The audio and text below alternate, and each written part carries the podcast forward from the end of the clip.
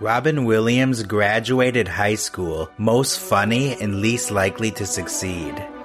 He studied improv, trained at Juilliard, and even performed as a street mime before exploding onto the stand up comedy scene in the late 1970s.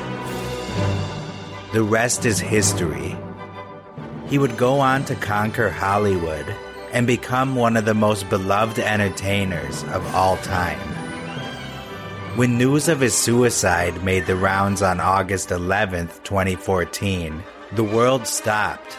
Fans were absolutely stunned. How could a guy who made so many people laugh just kill himself? It's a question with no simple answer. So join us as we take a deep dive into the life and career of the one and only Robin Williams. That's today on Death in Entertainment.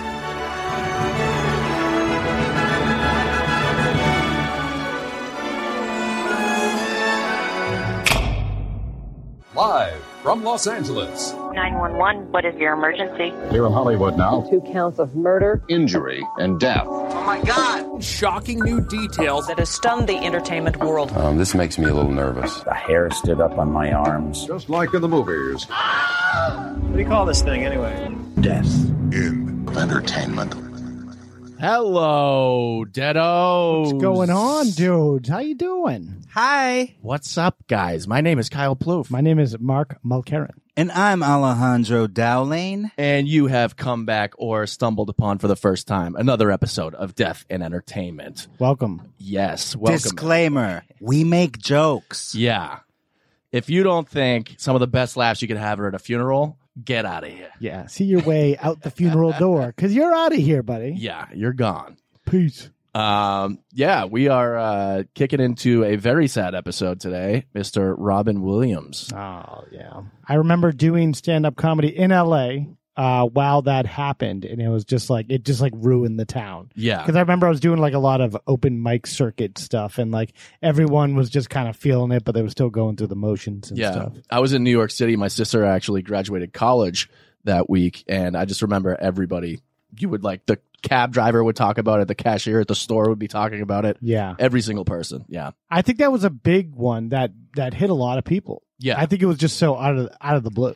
It definitely hit the world. People felt like they lost a loved one Yeah. and were freaked out. yeah. Oh. Like, take care of your issues. That is a big reaction, especially with um, spoiler alert suicides. Um, Yeah. a lot of people get upset with the person who did it, not knowing necessarily why they did it. Yeah. Spoiler alert again. I don't think Robin Williams committed suicide. Oh my god. Thi- This is a fucking crazy thing to start this off. with. Alejandro, you're coming out fucking fucking hot. Guns blazing. Guns blazing right now. Wow, I am shocked to be honest. That being said, get your Kleenex ready, grab a loved one, because today it's going to be a love letter to Robin Williams and also a warts and all portrait of the man and what led to that dark day in 2014. Yeah. 2014. So let's do it. Let's go all the way back to August 11th, 2014. Let's go.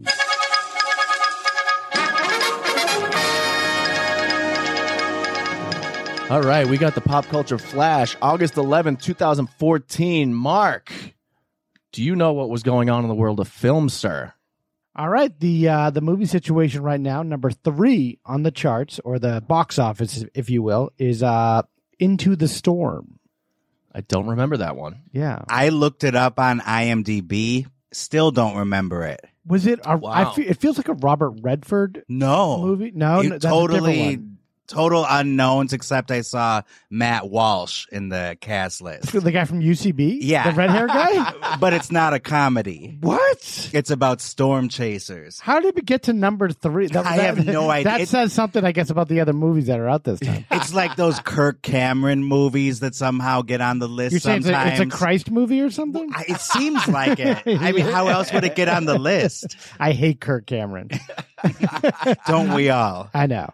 Um, either way, okay, that was number three. Number two, Guardians of the Galaxy with Chris Pratt. Volume Yes. one. And this had been out for a while by this point. Okay. Oh, that's why I was like, I'm surprised that it's number two because I cleaned up. But number one, I could see, I guess, why it would be number one at least for a short time. Okay, well, let's get right into it because Kyle just mentioned it. Number one, Michael Bay's Teenage Mutant Ninja Turtles. Yes, with Toe Thumbs McGee, aka Megan Fox, as April O'Neil. Oh, why do you call why do you call her Toe Thumbs McGee? She's got toe thumbs. Oh, okay, all right. Well, that's pretty uh, straightforward. So that's enough for you where you wouldn't pursue her. No. Yeah. Oh, get the fuck out of here! No, she'd You're- have to wear like gloves or something, dude. I'd puke. You're an insane person. You're just figuring that out? I'm puking now from that. um, yeah, The rest of her is amazing. I'll admit that, but ugh, the toe thumb the situation. toe thumb. Yeah. I for me it was that she was married to that creep from 90210, uh, Brian Austin Green. That's Oh, that- really? That's the the problem I have. is that the with her. blonde one? No, The no, curly hair one? no, no. that's Ian Ziering. no. You're thinking Oh. of Machine Gun Kelly, who you're trying to look like now. yeah, that that's your way to get into Megan Fox's look like Machine Gun Kelly. I true. think. Yeah, it that's is your- true. You want to get that toe thumb in your mouth for reals. That's how big 90210 was. Wait, what was that sound effect? oh my god, that's the making me puke. geekiest guy on that show got the hottest chick in the world, Yeah, Megan Fox. Well, oh, one of them. Yeah. Well, Well, yeah. One of them. from Well- the from the wrists up. I think it was. my god. Well, he got Donna on 90210, so I guess it was, you know, kind of a come up from that. Donna, do you wanna? Donna was who again? Donna was the the blonde friend who was actually her father was the executive producer of the entire show. Oh, you mean Tori Spelling? Tori Spelling? Yeah. What, you're talking about Tori Spelling like we would know her better as Donna. I only know her. I only know her as the character. I don't know her in real I life. only know her as Tori Spelling. yeah, exactly. She is incapable of not being Tori Spelling. okay, I watch the show. Why don't you fucking get off my back? Why don't we uh, move on to the music? Yeah, before we get out of hand here. In the world of music, number three on the charts, Iggy Azalea featuring Charlie XCX. Fancy. This is one of those. I don't- I'm so fancy. What are you talking You about? are ready Oh. now Yeah, I remember that now. from something to Tokyo. Yes. Number two, Sam Smith. Stay with me. The song he plagiarized from Tom Petty. Oh, didn't he get sued? Yeah. Yes. And if you look it up now, the song, Tom Petty is the co writer. yeah, yeah. And he's really enjoying those royalties Oh. Yeah. now that he's dead. I God. bet. Yeah, people that made mo- uh, songs like 30 years ago are now getting money. Like, uh, like that uh, Stranger Things coming up that hill, Kate Bush. Like people Oh, are yeah. just like getting paid. Yeah. from things they did back in the days. Yep. Number one, Magic! Exclamation point by Rude. No, Oh other wait, way sorry, around. the other way around. this is how much I don't know this song. Yeah, exactly. Or any of these songs. Rude by Magic! Exclamation point. A Hard Day's Night. You know, that band that sang that song, The Beatles? Yeah. It's a joke, anyway. It, it didn't land. And um, do you know this song? Yeah, it's like a reggae tinged pop song. Like, why'd you have to be so rude? Uh, Oh, okay. Oh, yeah, I know that one. Don't you know I'm human too? Yeah. It's catchy, yeah. you know. It's reggae. Booyah! Magic! Big up. Rude. We got uh, Tom Hanks on. Chet Hanks. yeah. Chet Hayes in the house. It's about to be an island boy, white boy summer. Laura Marseille. Y'all, I'm just feeling it. It's going to be a white boy summer. uh, plus, we have an extra note here. Another example of famous people dying in threes. On August 11th, 2014, we had Robin Williams, Lauren Bacall, and Kika Sijawachapatapata, Excuse me? What Who's was that, that? last one? uh, a Polish blogger.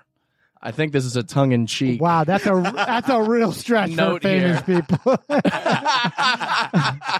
I remember always like the dumbest like, you know, cab driver in Boston be like, "Yeah, they always die in threes, but you don't like You just, they stopped counting. that's just a thing to say. 'Cause, Yeah. Yeah. It's like uh, you know, we needed the rain or something like Yeah. that. It's another dumb saying. and Lauren Bacall actually died on August 12th. Oh, wow. So that's none okay. of this so you is really correct. you really stretch that. This is really. this is a joke you have to read. You know who would have appreciated that joke? Robin, uh, Lauren Bacall? Robin Williams.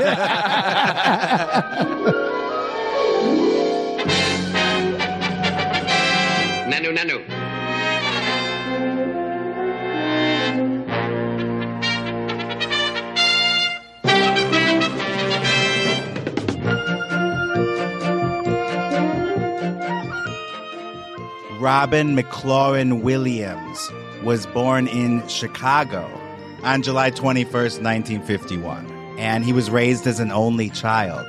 That makes sense, right? I could see that, yeah. Because any other brother or sister would have enough of him pulling that attention all the time. Yeah. I assume he was riffing like right out of the uh, In out the of womb. Yeah, in the womb. His father, Rob Williams, was a senior executive at Ford Motor Company.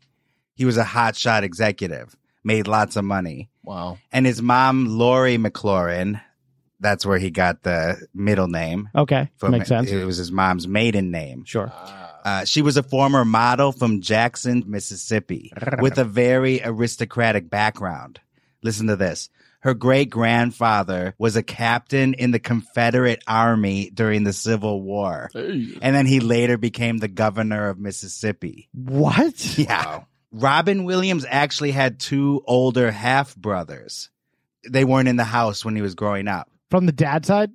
Both sides. What? Yeah. They're like a Brady Bunch family. Todd was on the paternal side, and then McLaurin, the guy's first name is McLaurin, he's on the maternal side Yeah.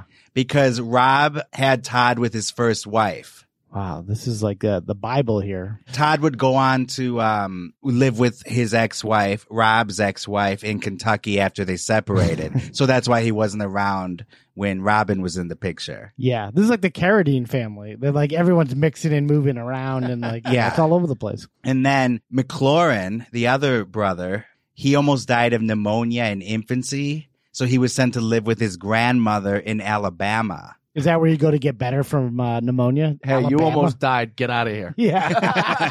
Yeah. We're sending you to Alabama. Probably the worst health outcomes in the entire country. Literally. The baby was like, no, yeah, on the train as it's leaving, the baby's like, no.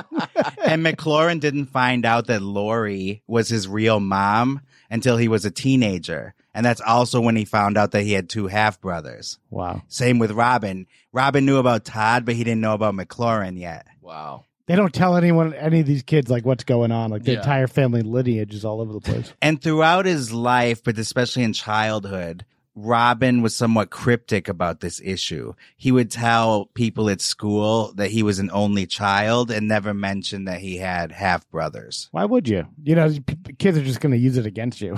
That's true. I don't know no one. I haven't seen no one. yeah. I don't don't, even know have any, nothing. I don't have no parents either. I was in the bathroom. I was in the bathroom the whole time. and his family uh well his family had split religions but he was primarily raised episcopalian though they weren't observant This is getting weirder and weirder. and you know what his mom practiced christian science oh, that's the bad worst. one. Speaking of Very bad, bad. health outcomes. Yeah, they're not very scientific. They No. don't, they don't believe in medicine or anything. no but you want to hear some hypocrisy later on she got plastic surgery Oh my god. But So- she believes in elective uh, uh, Yeah, el- medical surgery. elective surgery. right just not necessary Yeah. life-saving Yeah, surgery for your kids or any your extended families or anything. Let them die, but I need a nicer nose. Okay, So Robin grew up in Lake Forest, Illinois, which is outside Chicago.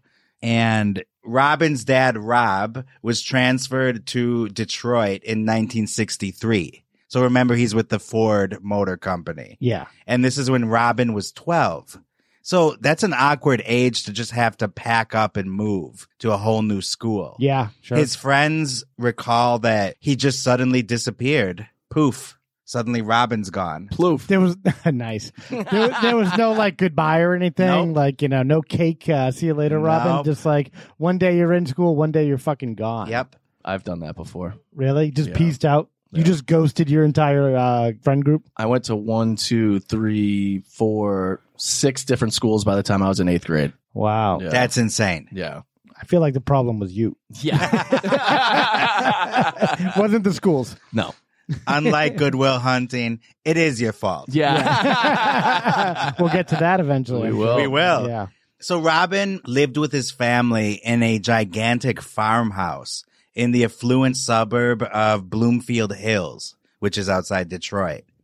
And their estate had a gatehouse, gardens, barns, and a huge garage. It had more than 40 rooms, but most of them were unoccupied. Forty rooms. Wow. And this place was It's nicknamed like a hotel. Stony Croft. Okay. I mean, you know you're rich when If it your- has a your name. house has a nickname. Yeah, Yeah, it's a compound. Yeah. it's the Branch Davidians here. Kids from school would see where he lived and be like, wow, you live here? Yeah. You know, Robin got along with the other kids, but he was shy because he was always the new kid in school. yeah. And so at this farmhouse in Bloomfield Hills, he would spend hours in the attic playing with a battalion of thousands of metal toy soldiers. Oh boy. And he would do all the voices and act battles. And this became a lifelong interest for him. He would, into adulthood, he would collect these toy soldiers. Really? Yeah. It pretty much formed his personality in some ways because Yeah. he's doing bits with these soldiers essentially Yeah. and they were his friends. Kind of scary, but still, I could see wh- how that led to his uh, entertainment career. He's living in an isolated place. Well, he, I don't want to get ahead of it, but he did do that movie Toys later on, in which did, yeah. th- which he is playing amongst toys and stuff. and here's another interesting thing. He was raised primarily by a black nurse named Susie. Susie. Yeah, and she was real, you know, was there for everything. Because the parents were long gone, dad was working and stuff, and Oh, mom yeah. was like doing who the fuck knows. Exactly. She was looking for that new husband, I'm sure. no, she was happy with Rob. Oh, but- she was okay. But you know how rich people are. yeah, It was just what they did. yeah, you just hire help to Yeah. to raise your kids, basically. And you send your other kid to Alabama. yeah, Robin would always try to make his mom laugh. And Lori, his mom, was actually very funny herself. She would do these sight gags where she like pretended to sneeze and would have a rubber band in her hand so it looked like snot Hmm. when she released it. Hmm. nice. And she would tell Robin she had this book by a 19th century princess about all the parties that she threw through the years. And the title was Balls I Have Held nice. and then she would read Robin's strange poems. One of them was, I love you in blue. I love you in red. But most of all, I love you in blue. Nice. Wordplay there with the uh, book. And she was a social butterfly. She never met a stranger. And so she, you know, inspired Robin to be social as well. Yeah. Yeah, And even though make her it wasn't laugh. it wasn't in his nature. He uh, she tried to get him to get out there and you know be a normal person, kind of, Yeah. and not play with the robots up in the attic all the time. Yeah. Well, it is like speaking as a kid who went to a bunch of different schools, it's very tough to constantly be in a new situation and like be outgoing. yeah, It was I was like a super super shy kid. yeah. I, I had a similar thing. I, I think I, I went to a new school when I was like uh, I want to say twelve, also, Yeah. um and then yeah it's a, it's a weird time to just shift and like you just feel like everything has changed and you're like you don't feel like you're part of the foundation of whatever that town is or Yeah. whatever that scene is something was going on before Right. that you're like hearing about now and you feel like you missed out even though it was probably nothing it was garbage Yeah. but yeah It's all the Tang Factory and Jinko jeans in Weymouth, Massachusetts. yeah that's all i had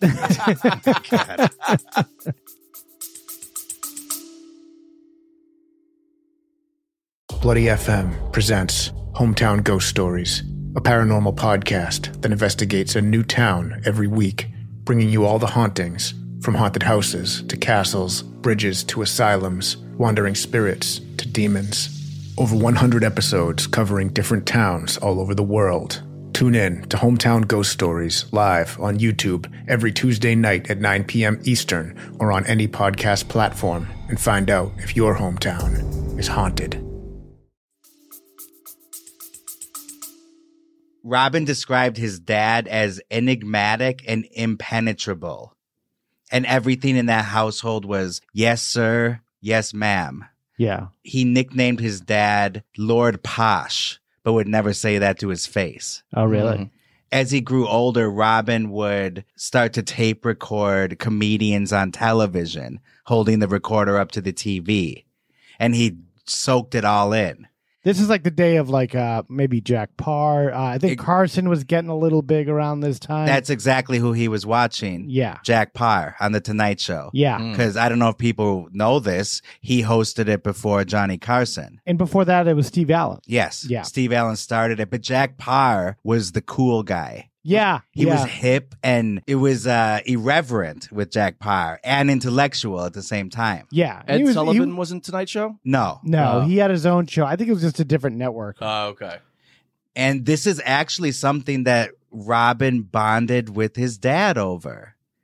They both loved watching The Tonight Show with Jack Parr and then later with Johnny Carson. And one comedian that they particularly loved, Robin and his dad, was Jonathan Winters. oh yeah, he was big. And there was a legendary routine where Parr handed Jonathan Winters a stick. And then Jonathan Winters proceeded to do improv with it. From being a fly fisherman to Bing Crosby's golf club. He Yeah. went through a series of all these things. And Robin and his dad just found it hysterical. And he was also amazed, like, this guy's mind. How is he coming up with all this shit on the spot like that? He's got writers and stuff, but Well, yeah. they didn't know that. People don't know that. Yeah, yeah, at yet. that time, yeah, like the it, it, the magic is there, and they don't see like behind the uh, the curtain of what's going on there. Yeah, they don't see how they're making the steaks Yeah, with the sausage. or the sausage. Yeah. they don't see how the cows be getting killed. Yeah, yeah, Another thing is Jonathan Winters was always open about his struggles, especially with depression. And Robin Williams admired that. So not only was this guy his hero for being so hysterical, but unlike a lot of other comedians, he would come out of his shell yeah, and say, Hey, I'm human. and be like a real person being interviewed because like you'd you'd see like Dangerfield on like uh, Carson and stuff. You're like, is this a real person? Yeah. He sits down, you know, with Johnny. He's just like joke after joke after joke, and then like Johnny Carson would be like, uh, so how are you, Rodney? yeah, no good. I tell you. Oh, yeah. Like, okay, no, no, no more bits. uh, Dr. Vinny Boombots. yeah. How am I? Yeah. the one thing I do like about Rodney Dangerfield, I don't know if it was something he, in his older age that he talked about because I didn't know him like when I was younger or anything. But in his books, he talked a lot about depression and he called it the heaviness. Yeah, he did. yeah. Um, I don't know if he ever talked about that in his act. He'd, he'd say it in on Stern interviews because The like that, heaviness. that- that's when Stern like kind of got to him a little bit more. yeah. Well, he was the opposite of Rodney Da- uh, of um of Robin Williams in, in that Robin Williams came from a very affluent household, and that's the thing about comedy. It's like it's very uh, a meritocracy. You know, if you kill, you kill. You could Mm-hmm. be from like a very rich family or a very poor family, but for the most part, you know, it's easier to get to get it uh, earlier when you're younger if you come from a rich family because you just have more you know, Yeah. resources and money. but usually it's funnier if it's from a poor person. Usually it's funnier if it's from an ugly person. And you're punching. get what I'm and saying? You're punching Yeah. up. Yeah, Yeah. yeah, yeah, Of course. And we're gonna get to that with Robin, by the way. Nice. Oh. Ooh, ah, fun, money, ah, rich, So- not so rich. Robin the have nots.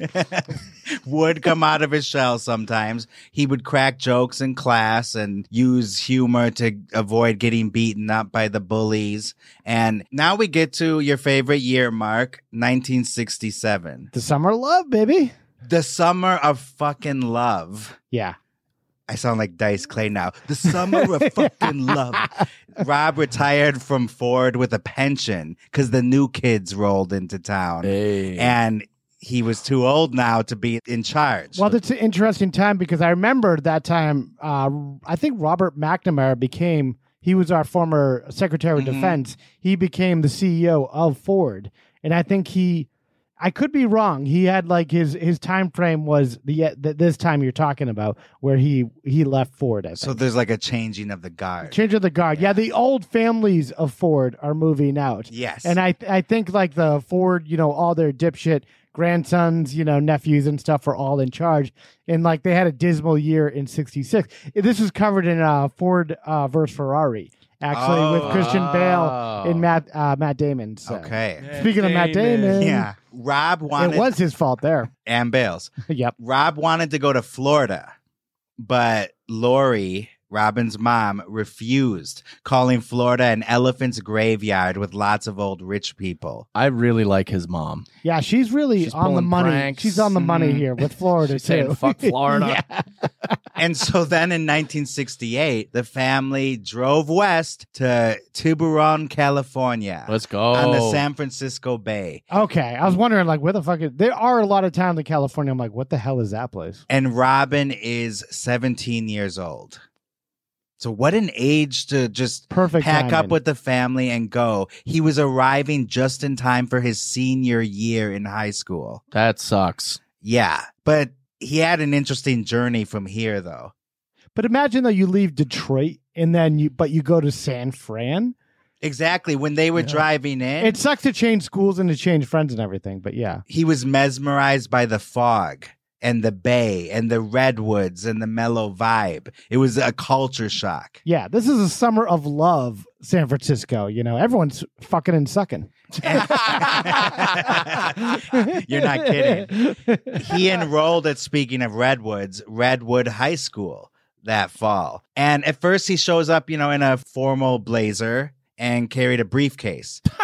Like he had to do in Detroit, Wow. Oh, so that's what he did. Oh, the because uniform. That's what the school required. Gotcha. Yeah. Yeah. But then one of his classmates informed him that he was putting off a negative energy. Yeah. It's hilarious. So then Robin switched to blue jeans. And then one day someone gave him a Hawaiian shirt, and that changed everything. After that, Robin says, quote, I was gone. I got into a whole wild phase and I learned to totally let go. End quote. His school offered courses in psychology, 16 millimeter filmmaking, and black studies, despite having no black students. Oh my oh, god. really? Yeah. Robin was athletic. He played soccer and ran cross country. Also, at this time, he begins to experiment with drugs. Nice. He smoked a lot of pot, but he said it made him sleepy. He would even smoke on his cross country runs. And one time he had an encounter with a turkey vulture that freaked him out. I guess that'll do it. I like actually uh, smoking some weed and uh, working out or going for a run or something. It really works for some people. It would freak me it, the it fuck loosens out. your muscles up, so you know you gotta you get more out of it. but it tightens my brain and makes me scared of everything. I thought you were going to say a Titan something else. tightens my ace. Oh, oh, ace hole. Aesol. So, although Robin's branching out, having a good time, he's still kind of an introvert and he was uncomfortable around large groups. He continued to get good grades as always, but then found out that he liked being a performer and he was featured in a satirical play that year in school and just really liked being on stage. Hmm. This is mirrored a little bit later in Dead Poets Society. So he's hitting the ground running here. He's showing up at 17 and already, Yeah. already he's doing plays. He's meeting friends. Yep. He's uh, doing well. Exactly. Yeah. And after graduating high school, Robin went to Claremont Men's College in Eastern LA. That's still there. It's it's just Claremont now. I think. Yeah. Yeah. And he was studying to become a foreign service officer. The hell is that? I guess when they tell you you gotta come up with something that you're studying, that's what he came up with. yeah, instead of undeclared. Yeah. He was torn between doing something exotic or something respectable to appease his father. Yeah. But his world was opening up, baby. the the future was bright. He started going girl crazy. The future was wet. At one point, he had three separate girlfriends at the same time. Damn. This guy's juggling the broads. And on a whim, he chose a theater elective for improvisational acting taught by Dale Morse, who was a member of an influential improv group called The Committee in San Francisco.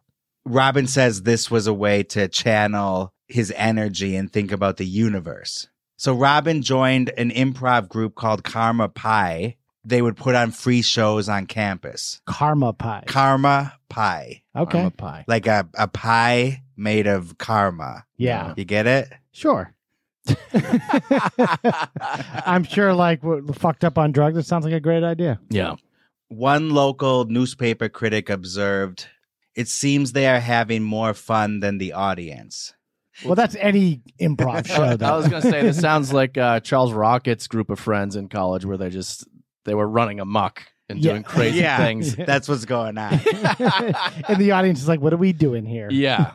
and it soon became evident that Robin was funnier than everybody else. Ooh, ha. Ooh. Good luck catching up with this, huh? Ooh.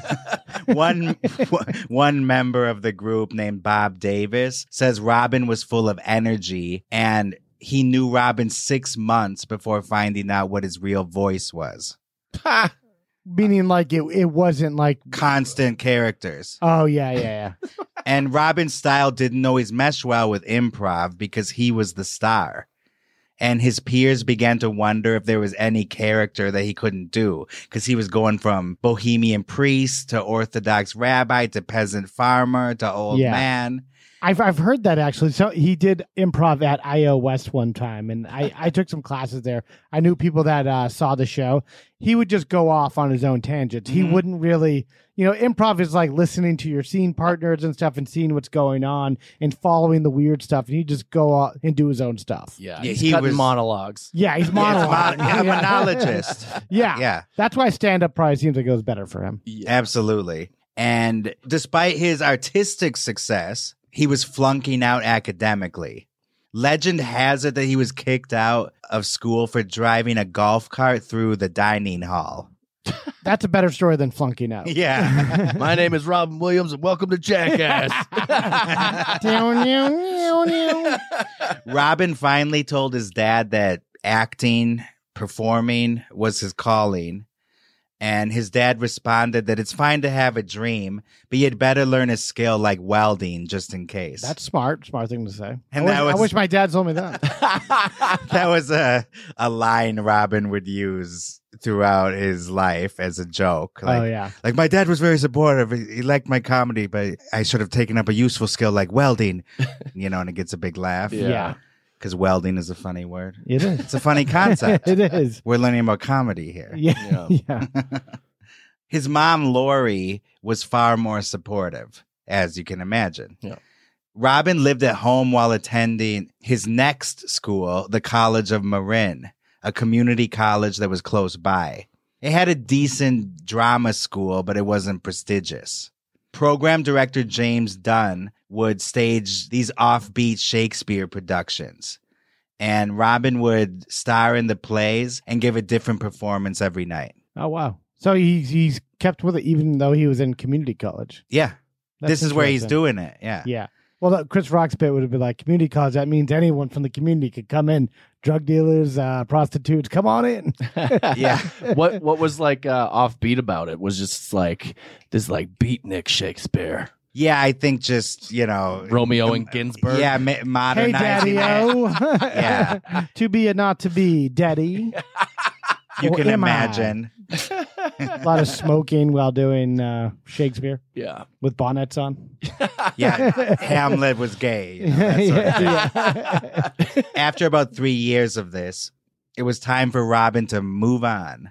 So James Dunn recommended him to a friend named John Houseman, also happens to be a semi famous actor. Who is that guy? He was in movies like Scrooged at the end of his Oh, life. Okay. and Naked Gun. He played the driving instructor in Naked Gun. Now raise your middle finger. Oh yeah, yeah, yeah. that and in guy. Scrooged, he plays the narrator on the Oh, I see Christmas this Carol guy. special. Yeah, yeah, yeah. This guy was good. So he was in charge of the drama division at Juilliard in New York City. Wow. And based on the recommendation from his teacher at this nothing community college, Robin got into Juilliard. That's insane. Yeah. Wow. And he received a full scholarship. Whoa. So for the first time in his life. Like he needed it though. yeah, I know. He, he didn't have to rely on his dad, who by this point was refusing to bankroll his acting ambitions any further. Oh yeah.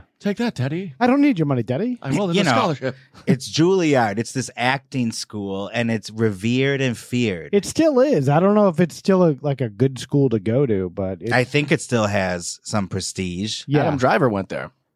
really. Okay. Yeah. You know who else? Don Rickles went there also. I think. Really? Maybe he didn't. Hmm.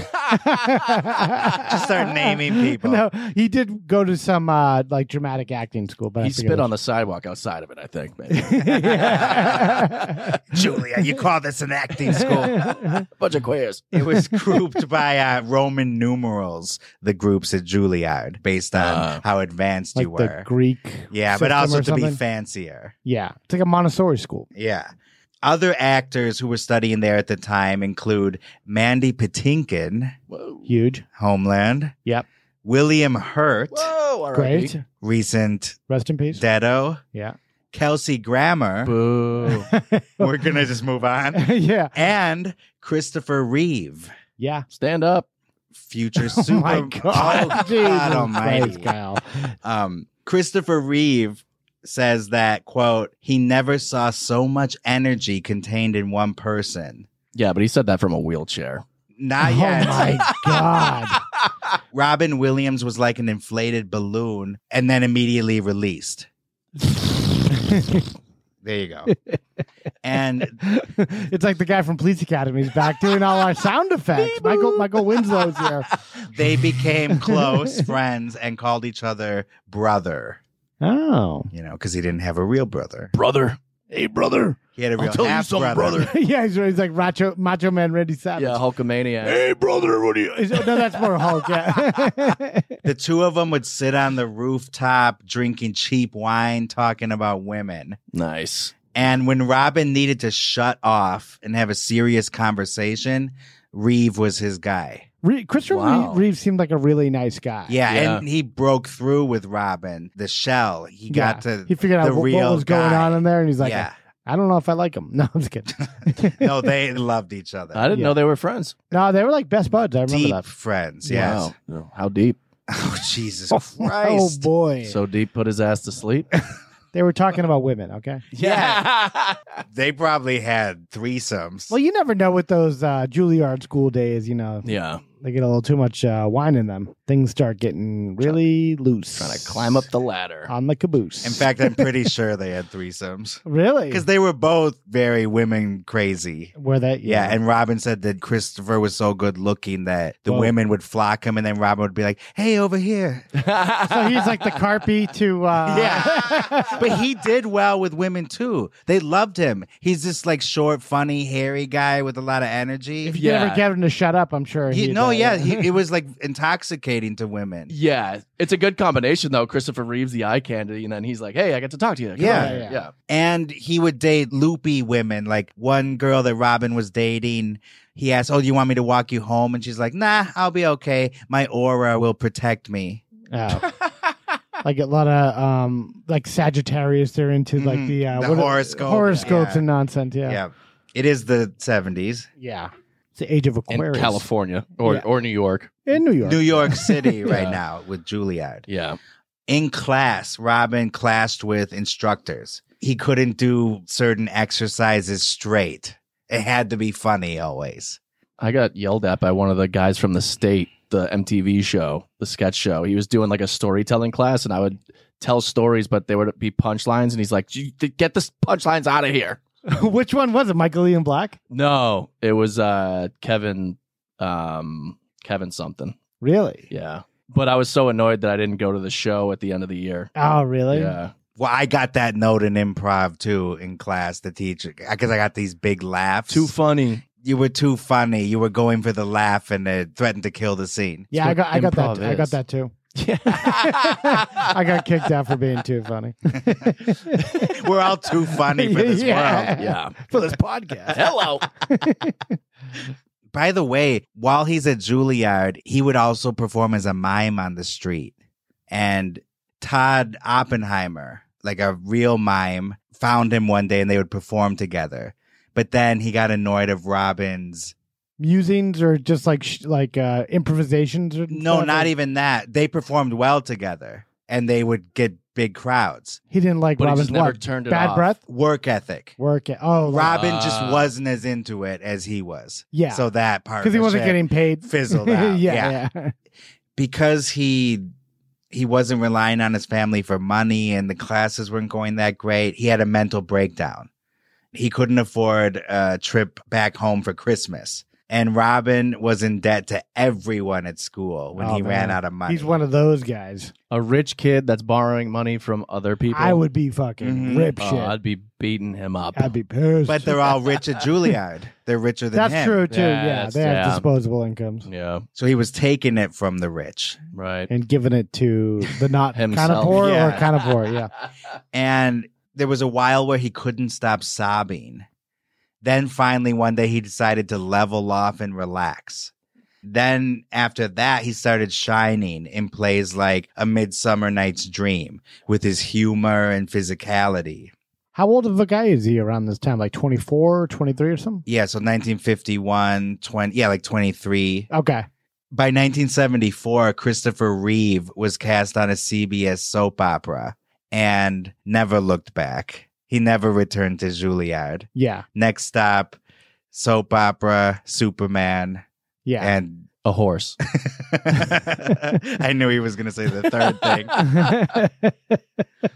By early 1976, it was time for Robin to withdraw from Juilliard, but not because of being hired for some TV show. It was because the school and he mutually agreed that it was time to end. how how long was he there for? He, he's just he's just hanging around there. He's like a, he's like an eighth year senior or something. yeah, he redshirted for seven years. uh, I feel like these like very prestigious art schools, it's almost looked down upon if you graduate. Um, Berkeley, it's like people are like, oh, you finished there Mm-hmm. because if you leave, you usually do well, Right. or you have a project that you were working on that Oh, took you yeah. away from the school. You Yeah. know, The legend goes that John Houseman, the director at Juilliard, told him, There's just nothing more we can teach you.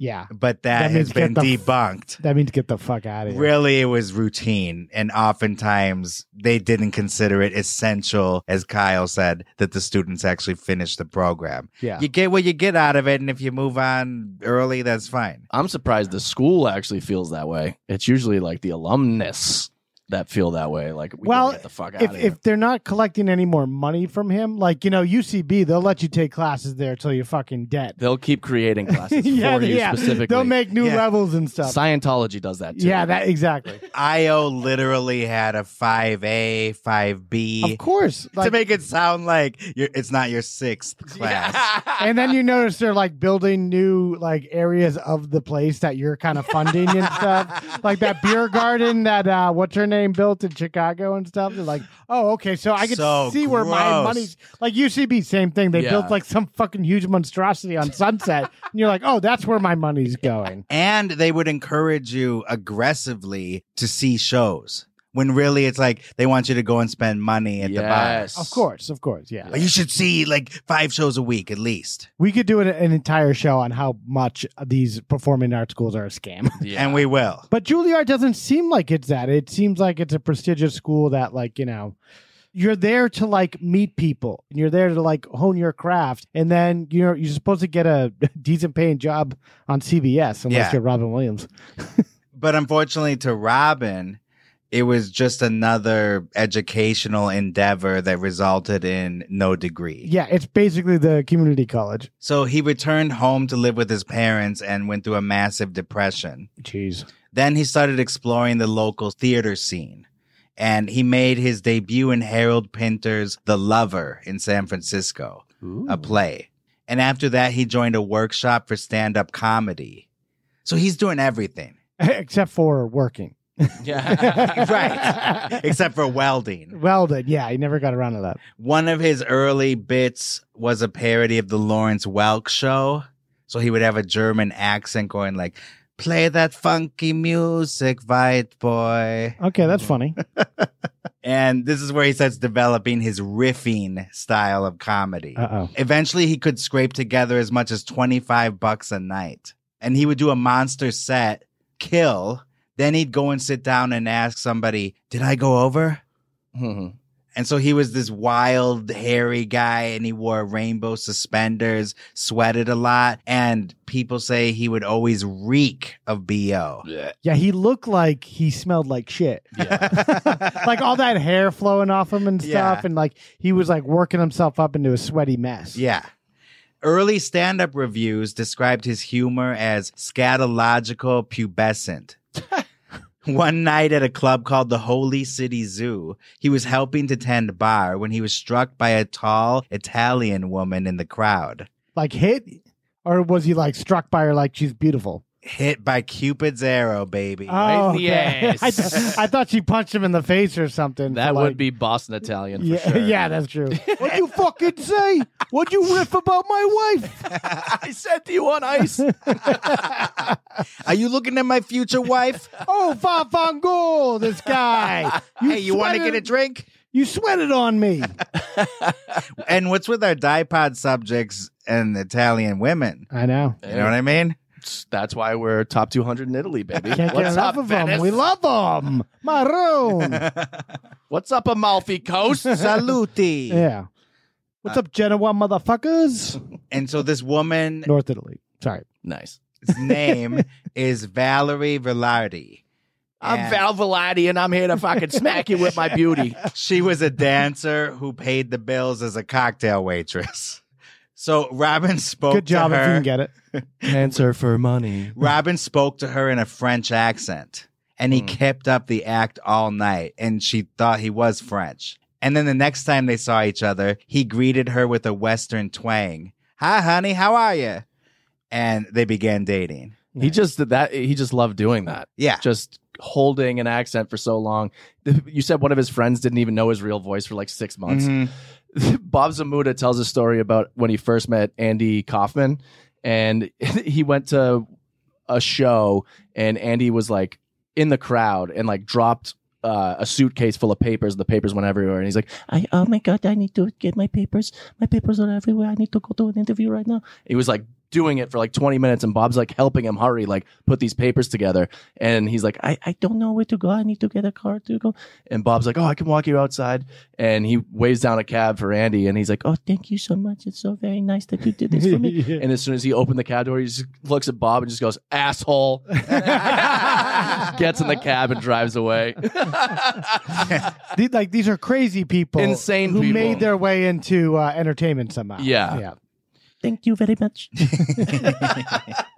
Here I am to save the day. Well, I think they just wanted to see if they get away with it, and if they like, people would break and say, "Is that really you?" yeah I think Yeah. there's an element of like sociopathy with this stuff Of course. Oh, yeah. Making people uncomfortable and feeling weird. Yeah. You're talking about comedy in general? yeah exactly kind of. Yeah. Valerie and Robin both agreed that he had reached the limit of what he could achieve in San Francisco. So they moved down to Los Angeles in Oh, the yeah. fall of 1976. He started at the West Hollywood studios of Off the Wall, a small improv troupe. Robin's comedy had grown into outrageous voices and wacky characters, and th- they just kept growing and becoming more elaborate. So he was doing a haughty aristocrat or a southern good old boy, a TV evangelist, a heavily accented Russian. So i- his repertoire is just growing, and he loves exploring foreign accents. His act is kind of in between one man show and stand up, Mm-hmm. kind of. It's kind of like, which is it? Yeah, it's pretty much I would say one man showish. Mm-hmm. Yeah. Uh, Um, Mm-hmm. because yeah. it's not like obviously not set up punchline jokes and stuff. He's just kind of riffing, but yeah, yeah, he's just on coke, sweating, going crazy. I, I think that's the best way to explain. Mm-hmm. Pretty much. that should be in the fucking flyer. Yeah, Yeah. Sweaty guy on coke tells jokes. Yeah, pretty much. Bennett Tramer, an aspiring screenwriter, heard about Robin and went to see him perform. And what he witnessed was genius. he saw Robin riff with a waitress. She was just serving drinks and he starts a conversation with her. Uh, I think I would hate to be the wait staff there. If, Oh if Robin Williams keeps going up like, ooh, drink, bink, drink, And then he destroyed a potato heckler. skin. a Yeah. heckler saying, Ah, first time heckling? yeah. And now he's ready to move up. And he auditions for Mitzi Shore at the comedy store and he knocked it out of the park. Very quickly, he became a salaried comic there and made $200 a week. That's how much they were making? it's more than people make now. I know. Like, they, they don't pay that now to people No. there. do People they? paid to get on stage. Yeah, Ah, yeah. seriously. so he's rising in the stand-up scene, but then he's also getting into the perils of the stand-up scene at that time, which is a lot of heavy drinking and a lot of heavy drug use. I bet cocaine was everywhere. It was it was known as the it's in here too, I guess. the champagne of drugs. One guy walked up to Robin in the parking lot with a spoon of coke, and as he passed, Robin just snorted it. Whoa! Oh my! The entire spoon. teaspoon, tablespoon. Yeah, that, that's a big question that I asked there. Ooh, tablespoon, ah, thimble. And Robin almost never paid for it. yeah. Of course, people want to give you it and like hang out with you. And also, like, I'm sure drug dealers would just hover around there and just be like, you know, Yeah. first one's for free or just a way to like get busy because there's so much cocaine on Yeah. the streets. yeah. He said, You'll tolerate conversations with people you wouldn't even talk to in the daylight. Totally. He'd party all night long and he never missed a party either. And when talking about Coke, he said, Cocaine is the most selfish drug. The world is as big as your nostril. Valerie, his girlfriend, his official girlfriend, even though he's still sleeping The, around. the dancer waitress. Yeah. Yeah. Well, he's used to having a s- you know uh, cycle of like three girls at the Yeah. same time. I guess. has not stopped here. And she's having trouble finding where she fits into his life exactly. But despite that, they got married in 1978. Why not? Around this time, he was also seeing Elaine Boozler. Oh, wow. She really wants you to know that, by the way. Yeah. Robin got noticed by the Rollins Joffe talent firm. You know, like Jack Rollins, Charles H. Joffe, they produced the Woody Allen movies, among other things, in the 1970s. So they, they were like a management company, not Um, not like an agency, but a management. yeah, a company. major firm, Yeah. talent firm. And they took him on as a client along with up and comers David Letterman and Billy Crystal. Oh wow! oh, we got uh, Robin Williams here. Got any gum? Goody gum. But much to the firm's annoyance, Robin would often audition using strong accents. Is he ripping off Andy Kaufman's entire thing, or is is he just doing that on his own? Not ripping off, just kind of making it his own. Inspired thing. by, yeah.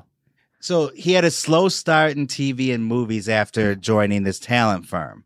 He did some movie called Can I Do It Till I Need Glasses, which was made up of comedic sex skits. yeah, And this movie went nowhere, but of course, after he's famous, they re release it and pretend like he starred in it. Of course, then they, always sued do him that. over that and said, look, you can put his name on it, but you have to put like five other names on too. He can't be the star Yeah, he had a failed pilot called Sorority 62.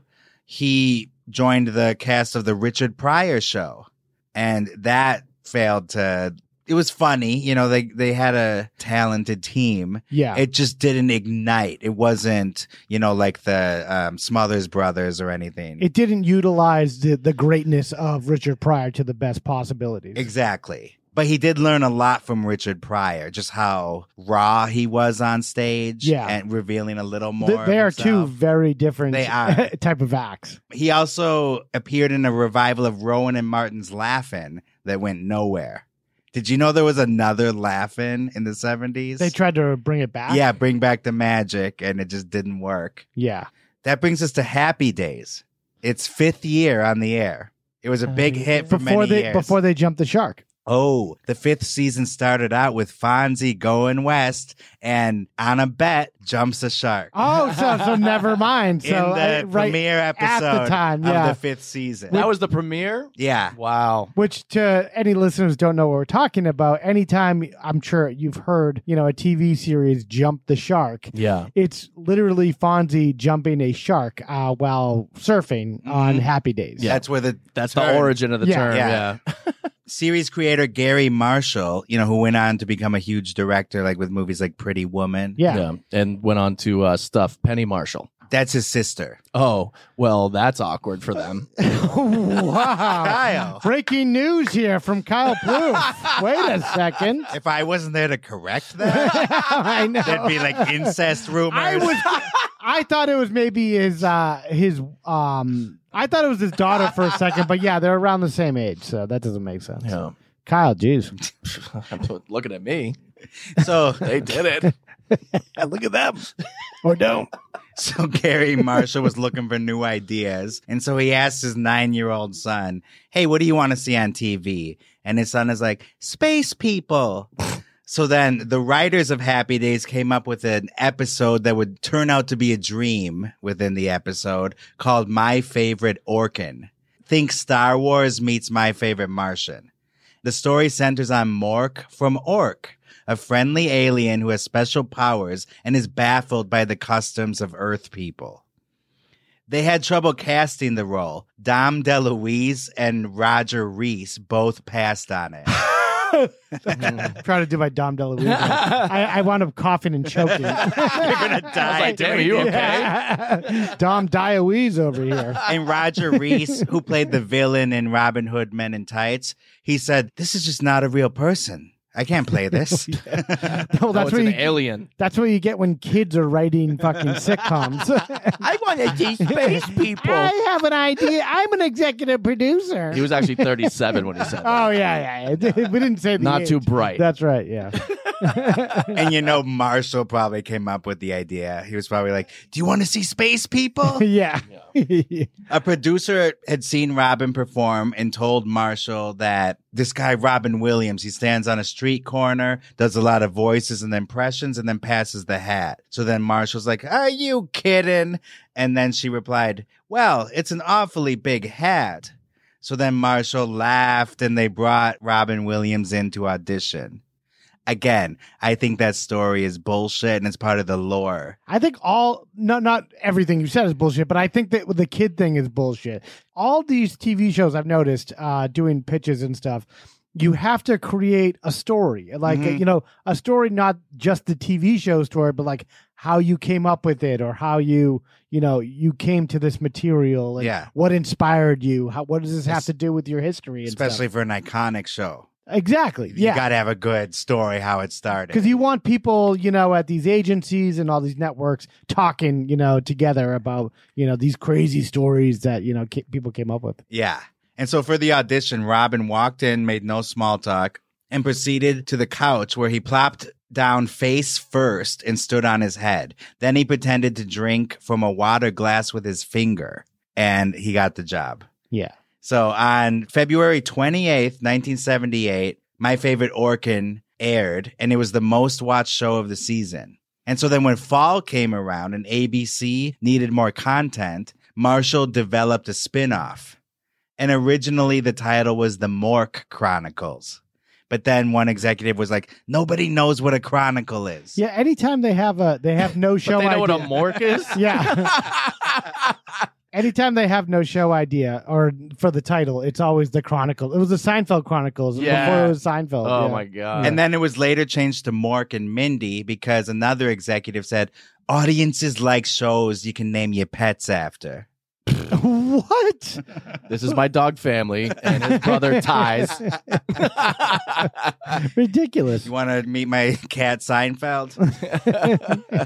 Pam Dauber, remember her? yeah, Daba. What show was she from? Uh, my sister Sam. Yeah. Oh yeah. I can only do episodes of Death and Entertainment that feature Pam Dauber. Yeah. Just so you guys know. yeah. It's in your contract Yeah. here. definitely. She had just done a failed pilot called Sister Terry, another show with sister in the title. wow. And they thought she'd be a good partner for Robin. So to save money, they edited that show together with the Happy Days episode and made a five minute presentation. And then the show got greenlit. And Robin's agent called to tell him that the series was picked up for a full 22 episode order. What? And then jokingly added that he'll be getting $1,500 a week. And so Robin was like, oh, that sounds great. Then the agent was like, schmuck, it's $15,000 a week. I was Yeah. just teasing you. Oh my god. Wow. They were just fucking burning money those days. And it shows what Robin thought of money, too. Yeah, Yeah. exactly. Not worried at all. He doesn't even know what money is. yeah. yeah. He just wants to be working and go somewhere every day and have a job. The pilot aired to big ratings and rave reviews. Mork meets Mindy, who becomes his roommate, friend, and eventual love interest. And we have a clip here from the pilot. Fucking. It's the summer of love every day yeah. on Orc. Still is. Your suit's on backwards. It is. Boy, do I feel like a clone.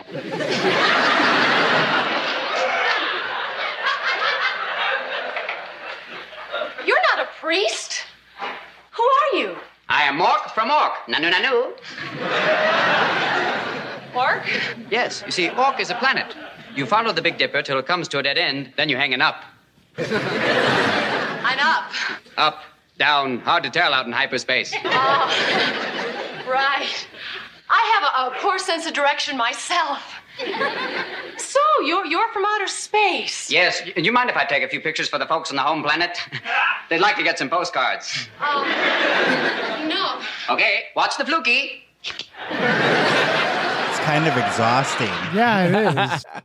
the LA Times wrote that it was uproarious, the best new comedy of the season. The reason can be summed up in two words Robin Williams. He's fantastic, wild, inventive, unpredictable. He's a major comedic talent with an arsenal that includes crazy voices, credible imitations, excellent timing, and a zany spontaneity that makes him refreshing and immensely likable. That's End quote. That's a good review. I thought that pretty much summed up his entire career. Yeah. Yeah. They knew it right away. Well, it, it shows like uh, he's come a long way from uh, those weird shows he was doing north of San Francisco and stuff. Yeah, and this where is, they hated his guts. Yeah, all that crap finally added up to this. Yeah, comedy, acting, improv. I think his tenacity and the his ambition to keep going and the bankroll from his family. Of course. It's always rich kids that yeah. get to experiment. You know? I know. And I, at no point did I hear he was like working a, a nine to five job at any point. So. He never worked at a real estate office that specialized in foreclosures in yeah. Chicago. yeah.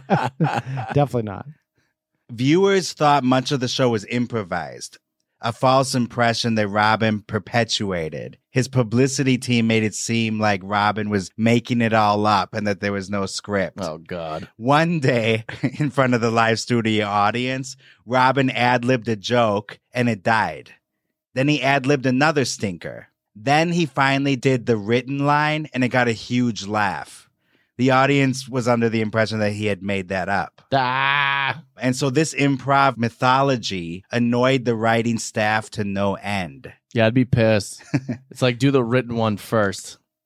and when he did this improv, it was usually of a sexual nature and done to women in the cast. He would grab Pam Dauber's ass and breasts and So he was just like a horny weirdo who just wanted to, you know, start grabbing broads. Dauber says, quote, I was flashed, humped, bumped. Somehow he could get away with it. It was the 70s after all. End quote. I guess. Oh, that being said, they had a lot of affection for each other. He so she blamed it on the time. She's okay with blaming it on like the the, the, at, the atmosphere, yeah. and what, yeah. whatever men were doing those days. And he was such a wild performer that on live audience tapings, they added a roving fourth camera, which they called the Robin, to capture his movements. and that became a standard sitcom staple to wow. have that moving fourth camera. But did they? I wonder if they actually captured or used any of the footage from it, or did they just want to make him believe it was up there and it was doing something? It's part of the lore. Yeah, you know. See the Robin Cam. He was so wild and off the cuff that you couldn't capture him. Yeah, yeah. You got to shoot um, him wide. Yeah, yeah. he can't even stay on the screen because you got to. Ca- if he does something crazy, which he always does, you got to capture it. yeah. In 1979, he's on the cover of both Time and Rolling Stone. Fame and fortune have finally arrived. Dauber, on the other hand, felt like she was just the girl. It just wasn't the same level of fame. He was the star. He, yes. Yeah. They weren't watching it for Mindy. No offense to Pam Dauber. Yeah. No, but it's just it just it's the way it worked out. She's great and stay tuned. of course. I love Hell Stay Tuned. Yeah. yeah. At its peak, Mork and Mindy had 60 million viewers. Oh my god! Um, but by the wow. fourth season, viewership had declined, as it happens, and so Jonathan Winters, his comedy idol, joined the cast. Wow! And he played their baby named Mirth. Oh, what? ages backwards. Oh, Benjamin Button. Yeah, yeah. And Mork and Mindy was canceled after 95 episodes in summer of 1982. He just missed just the syndication. Mm-hmm. yeah. Nah, back then it probably actually went syndicated. I'm sure it was. Yeah. Yeah, it was probably a different number back then. Yeah, probably. I would assume. I, I don't even know if it's still 100 episodes now. I think that's something like I just remembered and I'm like, I assume it's going to be the truth for the entire world. Yeah. By now, his command of the stage was perfected and he was this comedic force. Um, and this was evident in his first HBO special, Live at the Roxy, in 1978. All the irreverent characters were there, and all his seemingly off the cuff improvisations and comebacks. Like when someone yells Mork as he's doing his Shakespearean character, he says, Nay, not Mork, nay, speak, not to that TV or not TV. Nice. Bennett Tramer. so he had a plant do that then. well, we'll see. Bennett Tramer, the writer who, you know, saw him perform and he helped him actually make his first comedy album, Reality What a Concept, that was released in 1979 and then went on to win the Grammy for Best Comedy Album. So Tramer, you know, helped him get there, forming the material better for a special and for albums. Yeah. And during this process, Tramer learned that what looked impulsive and scattershot was actually well structured and planned out. So it was very much a myth, all this improv. Yeah. Yeah. I always wonder, like, so, like, Curb Your Enthusiasm, they're like known to be like the improv show, but like how much of that is. And I've heard they had general ideas of what the scenes are, Yeah. but still, I'm sure there's more, you know, there's more, go- more organization going on there than they'd like people to believe. I actually talked to Jeff Garland about this Here we go. in Seattle, and he said that they do have a conclusion that they need to get to in every scene, but how they get there sometimes th- they don't have actual lines. Oh, okay. So yeah, they do. Where, but whereas Robin improvise. Williams, everything is very mapped out for Yeah. him. He's coming up with the with the stand up album, but it's just it's very choreographed and it's like ready to go, and it's not just like spur of the moment. And it is brilliantly done. You know how I said, like, that welding line he would use wherever throughout his entire life? Yeah, That's how a lot of this stuff sprouts up. Like, if you only saw that one interview, you're like, that's hilarious, that line he said about welding. but Yeah. he uses it so you didn't much. hear the other 10 times he used it Yeah, in different yeah. spots. There's a compilation of Vin Diesel doing interviews for like over 20 years, and it's the same thing over and over and over again. really. yeah. He just uses the same little devices or Ex- stories. Same little asides, little jokes that you think, oh, he just came It's up like a with that. robot saying, It it, "Yeah, literally is a robot. that's so sad." yeah. and so on his HBO special and first album, the stock characters that he would use time and time again came into the mix and also the caricatures of blacks, Jews, gays, Asians. Oh boy. He said he never meant them to be offensive. And really it was a comedic shield because a wealthy wasp isn't funny. So he liked disappearing into a man who's standing on the margins of society instead. whereas he wasn't really that, but he did No. feel like an outsider. So he was kind of conflicted because he came from a uh, affluent family, like you said, but he was also felt like an outsider wherever he was. Yeah, and that's why he was so comfortable doing that. I remember s- hearing Wyatt Cenac uh, say that he did improv with uh, Robin Williams one time at uh, I.O. Actually, Oh, wow. it was I think it was a Mark Maron interview, and he's like, him and another uh, black improviser come out, and Robin Williams came out and just like, "Hey, yo, my man," and they're like, they did not do the scene like you would actually imagine. they didn't would do. yes and that. They didn't yes and that one bit, but they still like made it fun and stuff. They Yeah. knew, you know, Robin Williams what you're getting, and especially Yeah. at that age, he was like in his like 60s. So, yeah.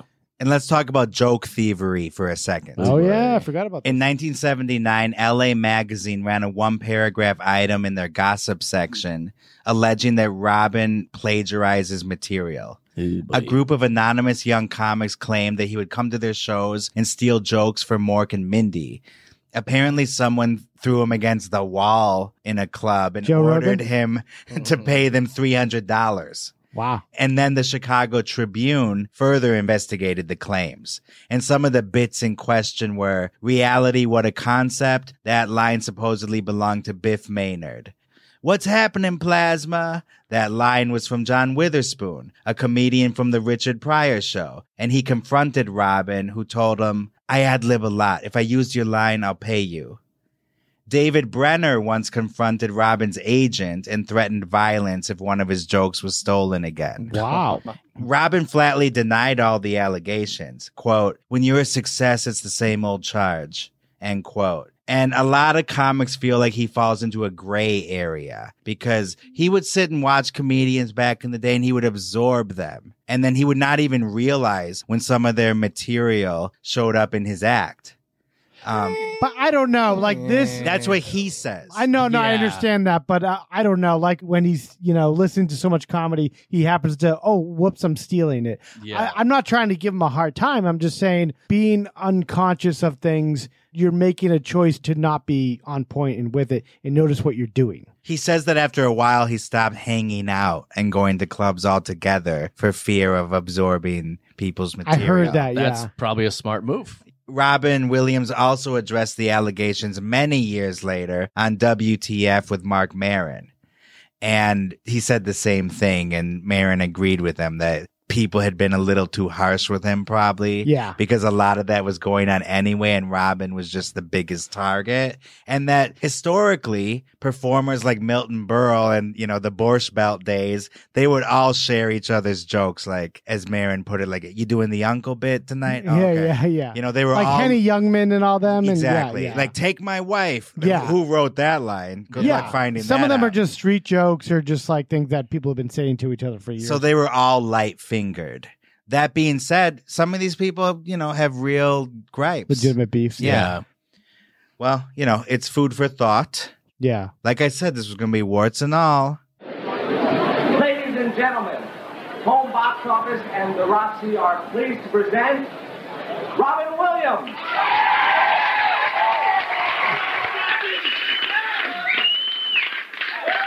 Thank you. I'd like to thank the Academy. You've made life too unreal. Uh, Billy Bob, I'm on TV.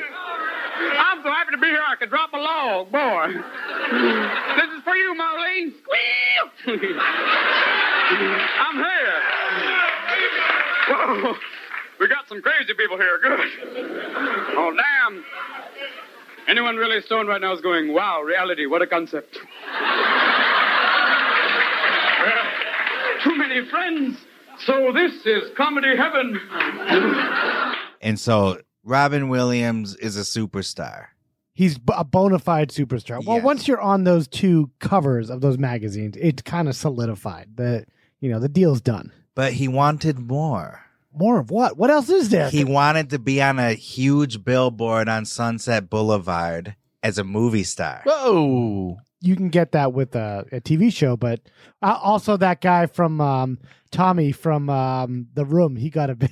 Oh, he that's got, true. Wiseau. yeah, so that doesn't mean much No, it now, doesn't. but at that time in the late seventies, early eighties, that was a big deal. So he does his first movie, and it's Popeye. Oh my god, I remember. Live action adaptation of not necessarily the cartoon, but the original comic strip. This is Robert Altman, right? It's Directed this? Robert Altman, Yeah. who has never done a kids movie and doesn't do well with big budget movies either. No, he his movies historically have made zero dollars. so it was an odd choice Very as odd. director. Yeah. And guess who they got for the soundtrack? Harry Nielsen. Ah. Oh, okay. Ah. He did the entire soundtrack and it's awesome. It's like quirky, lo-fi, but very catchy. Yeah. The casting was amazing too. Oh, it's I thought perfect. Robin was great. Shelley Duvall is a perfect olive oil. oh yeah, You're not going to find a better olive oil No. than Shelley Duvall. yeah. She like looks exactly like olive Mm-hmm. oil. Literally, yeah. It was Uh, Olive crazy. oil, olive. Popeye was jointly produced by Disney and Paramount Pictures and Robert Evans. This was one of his personal projects. Really? Um, this was shot on the island of Malta. Ooh. And the story goes that the set is still there today What? that they constructed Let's go. Let's go. for the town of Sweet Haven. Let's do a shot for shot remake. Yes, let's go.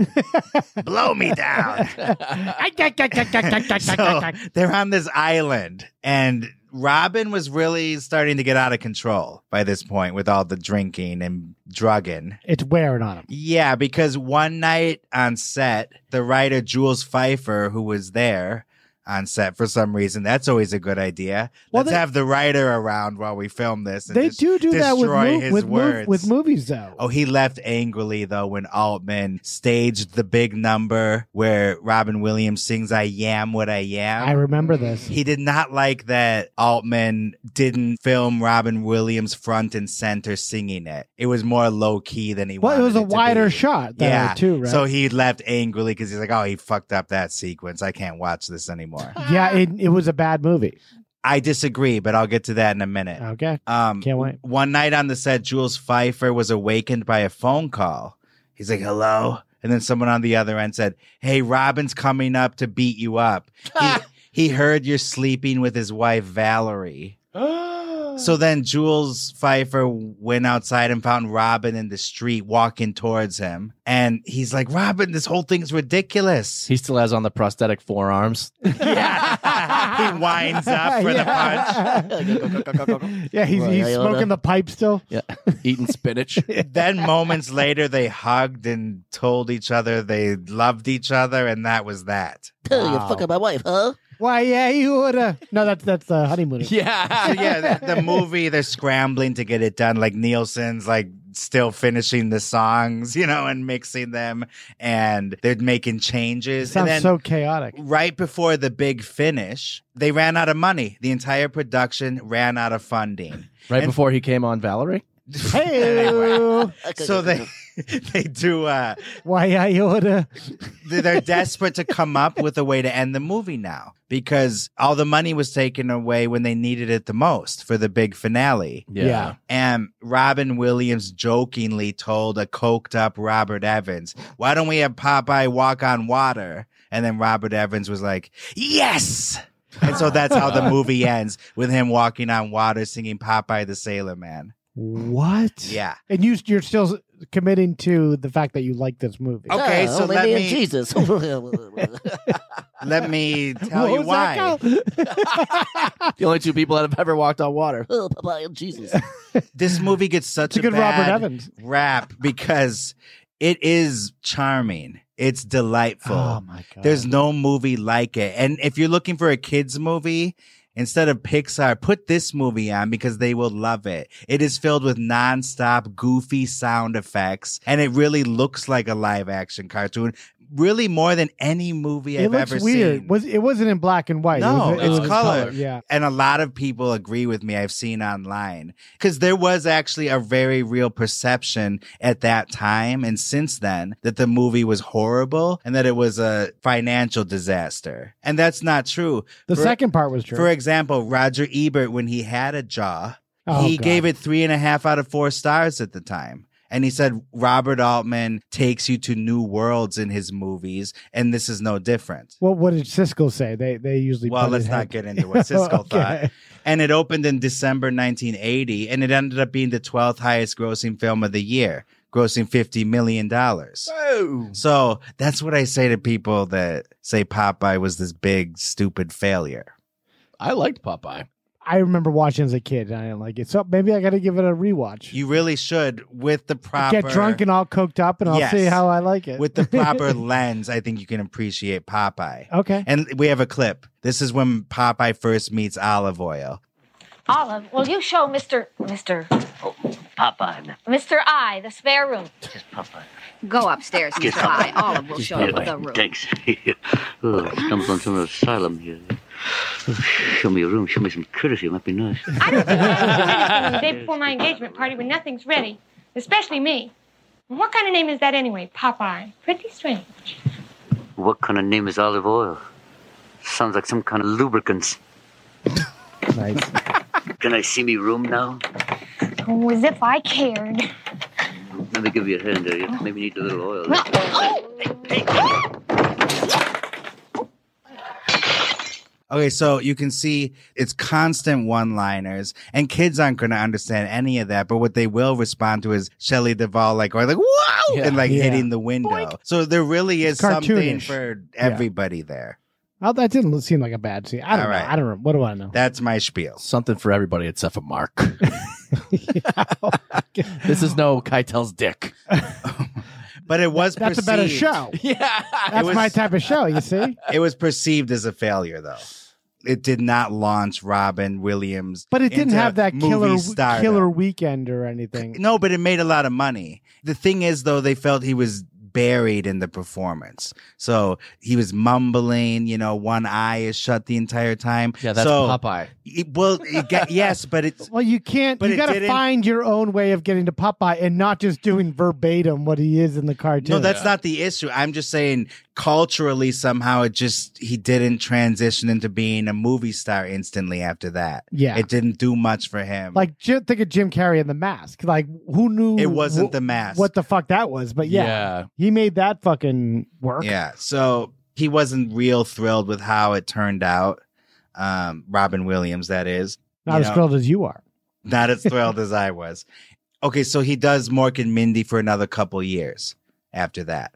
And in its final season, the one with Jonathan Winters, the writing's on the wall. The ratings are declining. Things aren't looking good. And he's not a movie star. He can't fall back on that because Popeye, you know, didn't launch him Yeah. and he's really into partying and doing a lot of drugs at this time still. Oh, Must have been crazy. LA at that time must Yeah. have been fucking nuts. And that brings us to March 1982 when he hangs out with SNL star John Belushi. Oh, what could go wrong there? He had first met Belushi in 1977, and Belushi had given him like a tour of a bunch of music clubs. You in know? Chicago? Probably Chicago. Th- I think that's where he uh Yeah. he he was well known to Dan Aykroyd actually owned a couple of bars in Chicago and stuff and like had his own spot. Back so- in the day? Back in the day, yeah. I heard Dan Aykroyd like whatever city he was in, he'd like buy his own bar. Like in in New York too. Like um, Peter O'Toole. Oh, yeah. We bought the bar. yeah, Oh, yeah. you won't have any more. Oh, we'll have many more. we'll have many more. God, what I wouldn't give to have a drink with Peter O'Toole. Yeah. And his buddy uh Finchy. Yeah, Peter yeah. Finch. yeah, Peter Finch. On another occasion, Robin Williams had sung backup to um, Belushi's Joe Cocker act at Catch a Rising Star, Oh yeah. the New York nightclub. Yeah. And Belushi came to the Mork and Mindy set Oh, did he? during the winter season, the last season, and they both stood back and watched Jonathan Winters go Yeah. when it was his Because they're both time huge to fans. perform. Yeah. Oh, Belushi was the most reverent and respectful to the older comics that came before him. Wow. Like he was the only one of the cast who thought that it was awesome when Milton Berle hosted SNL, and that's considered the worst episode of all time. Oh, really? But Belushi was just so in awe of Milton. Milton Berle. Berle's just so not the energy for the SNL of that time. No. uh, It's it just MB, make- baby. yeah, he's a Catskills comic. you Yeah. like going down there. Incidentally, I sought that episode out once, and they do a very interesting sketch in that episode that totally rips apart that improv classes thing. Really? Yeah, Milton Way Berle back plays a then. teacher who's like, "You got any more money?" I'm like, "That is so awesome! This sketch has never been seen again." So it's timeless. The idea of performing arts uh, instructors taking Yep. money from from bad students. Yeah. Yeah. So Williams and Belushi are bonding. They have this love of, you know, the the elders, so to speak, Yeah. of comedy. I'm sure they have a few other things in common. A certain white powder. Yeah, that too. that always helps. that always helps. That The brings people together. conversation. Yeah, yeah. Hey, uh, did you see Jonathan Winters when he was doing that baby routine? It was so hilarious. Yeah. Yeah. Hey, you got any more of that? Imagine being in that room. I'd be like, I gotta go. Yeah, I've had enough. I've had enough. and uh, they ended up having the same cocaine dealer, a guy named Richard T. Bear, who was a piano player who had appeared on a bunch of albums, and he was on the soundtrack to the Blues Brothers movie. Okay. So this is a shared love of comedy and cocaine, and they got some mutual friends, and they make plans. You know, we got to hang out more. Yeah, that's what everyone always says Yeah. on Coke. Not even just that. Like we should start like a fucking internet Business. company. we should open a bar in in Arizona. I would love to hear a story of two coked out lunatics starting a company over Coke. Yeah. that actually blew up and became something. That's actually how we got the children's hospital. And that St. Jude's. that company, my friend, is Intel. Yeah. yeah, so uh, March 5th, 1982. That night, Robin Williams had been to the comedy store, and uh, he showed up impulsively at around 1.30 a.m. And he Wow. liked that slot because he could try a bunch of material and there was no pressure. So then after he finished, he went over a few blocks down to On the Rocks, it was called, but then that was closed and the post 2 a.m. crowd in the parking lot was huge. And then one of the bouncers said, Hey, uh, John Belushi and Robert De Niro are looking for you. So then Robin phoned De Niro's room at the Chateau Marmont further down the Sunset Strip. Yeah. And Robert De Niro's like, We're meeting at John's place at the Chateau. He's like, Yeah. Come on down. He's kind of feeling weird too because these are new friends and it's so late. You but know? he's not uh, he's not drugged up enough or he's not drunk enough to like, you know, be able to let his guard down or like feel okay. yeah, he just wants to keep the party going and, you know, he wanted to hang out with them for a bit. Yeah. So then Robin jumps into his BMW and drives over to the chateau.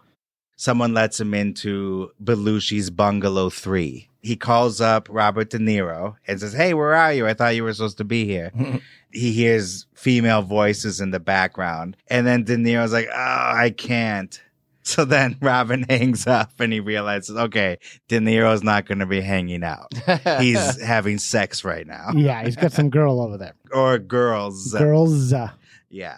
assuming You know, he's got like a five way going on in there or yeah. something. Yeah. so th- he's fucking and yeah. and sucking. and Not sucking. hanging out with you schmucks. and getting sucked. And so then um one of Belushi's musician friends is there and it's like, oh, John will be back soon, you know. So Williams is just waiting there. And then John returns with Kathy Smith and he greets Robin very warmly. And then they all sit on the couch. This Smith girl was ecstatic to meet Robin Williams. She was a big fan of Mork and Mindy, and she'd seen him at the comedy store. But, you know, from the first moment that Robin saw her, he was very uncomfortable because he was wondering why, as Bob Woodward put it, Belushi was hanging out with such a crusty woman Oh my who had clearly God. been around. Bob Woodward said this? Yeah, in Wired. Oh, did he? Yeah, this is Oh, he from, wrote Wired? Yeah, this is from Wired Oh wow. about John Belushi. Jeez. She got some mileage on her. little wear and a little tear. You know, and here, this is an excerpt from Wired, actually. Why the fuck not? I'll just read it. Go for it. Williams did not consider himself a spring chicken, but Smith was frightening. She seemed somewhat out of place in John's life, at least from what Williams had seen. Even the room, tacky and messy, seemed part of this different ambiance. Dozens of wine bottles were open and scattered around. Williams wondered what John, who was overweight and depressed, was doing and why. He admitted a certain melancholy. He seemed not embarrassed, but a little out of sorts because Williams was seeing him in this condition. Grabbing his guitar, John strummed a few chords. He couldn't find the sound he was looking for and put it down. John stood up and got out some cocaine, and Williams had a little. Then John sat down and his head just dropped, as if he had fallen asleep or passed out. In about five seconds, he lifted his head. What's up? Williams asked. He had never seen anyone go out like that and then come back so quickly. Are you okay? Yeah, John said distractedly. Took a couple of lewds. He sat there on the verge of sleep. Williams decided it was time to go. Yeah, that seems like a good time to go. Jesus Christ. well, like it's weird because those rooms at the Chateau Marmont, yes, they're ho- they're kind of hotels, but you can actually rent them out as apartments also. Yeah. So maybe that's why she put up her own decor in John's place, which is weird. and why does he have this weird hanger on with him? But I think he was just in a weird place, like professionally, like Mhm. his movies were bombing. He was writing like bad scripts, like on coke, that were just like going nowhere. Uh, and he was trying to get stuff sold at the studios there, whi- which I'm sure the studio people were like, "What is up with this fucking guy? Yeah. this strung out maniac is coming to pitch us ideas." And sure, other people on drugs, but he's taking it way beyond that. Yeah. in his current state. It seems like Yeah, Bob Woodward's like, what is this star doing with this ghoul of a woman? what, what is Woodward? Has Woodward looked in a fucking mirror? Also, what the fuck does he think he's talking about? Speaking of ghouls, so Robin jets home to Topanga Canyon. he's running home. He's like the fucking roadrunner, Yeah. getting out of that situation. and when he got in, he told his wife Valerie that, you know, he'd just been hanging out with Belushi. God, man, he was with this lady. She was tough, scary. and then they went to bed. yeah. Wow. Well, it's crazy. His wife is putting up with this stuff. Like, yeah, why didn't you just come home four hours ago instead of hanging out until three in the like? If it was a better time, Robin would have come up, come home at five a.m. Yeah, oh, yeah. he's basically complaining about having a bad time and not coming home to his wife. Yeah, 5 a.m. six days later. ooh, ah, ooh, ah, you should have saw this uh, broad. Ooh, ooh, ooh. Ooh, no, no, no, no. I don't know. So then that was a good mark. He's just talking to a fire hydrant. Well, that was a Family Guy thing. There's like, uh, I remember that time I used to be the uh, the jumping off point for Robin Williams riffing. chair, chair, bear, hair, nair. And someone's like, deodorant. Yeah. Yeah. Trim your back hair. So then this is in the middle of Mork and Mindy's final season. So Robin is working the next day.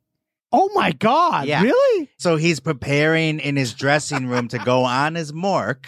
And then when he saw Pam Dauber, he's like, oh, guess what? I was hanging out with uh, Belushi last night. And oh, man, he was looking a little This rough. girl was rough. yeah. And the, the girl he was with was rougher.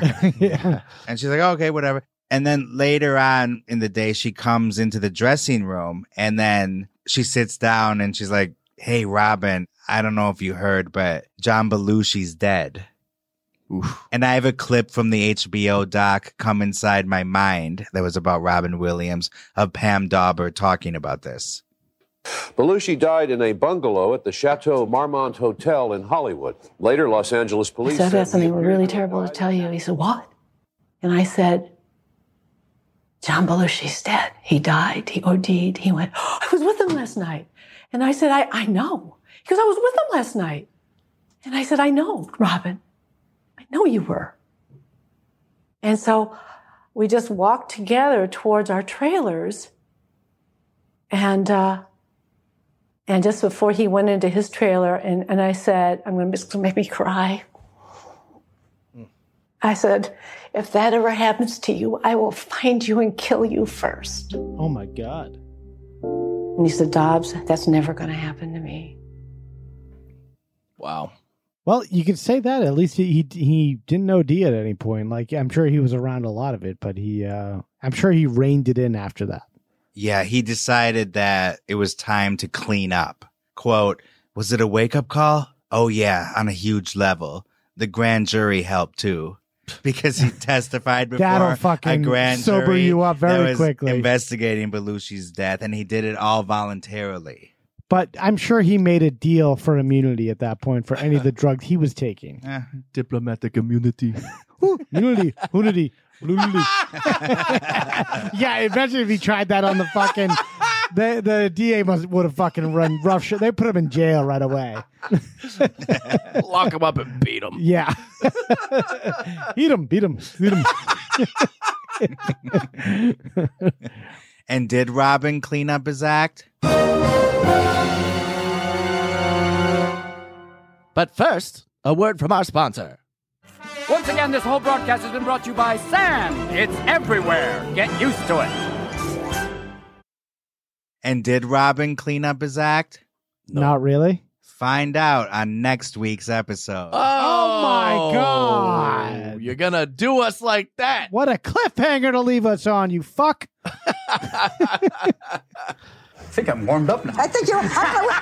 forget it. I now we're back. Robin, do you ever just talk straight? Yeah, For how long? hours at a time. Yeah. Yeah, I mean, I can yeah, for a long time. Don't like to, I mean, because it's more fun to play. Tune in next week on Death and Entertainment.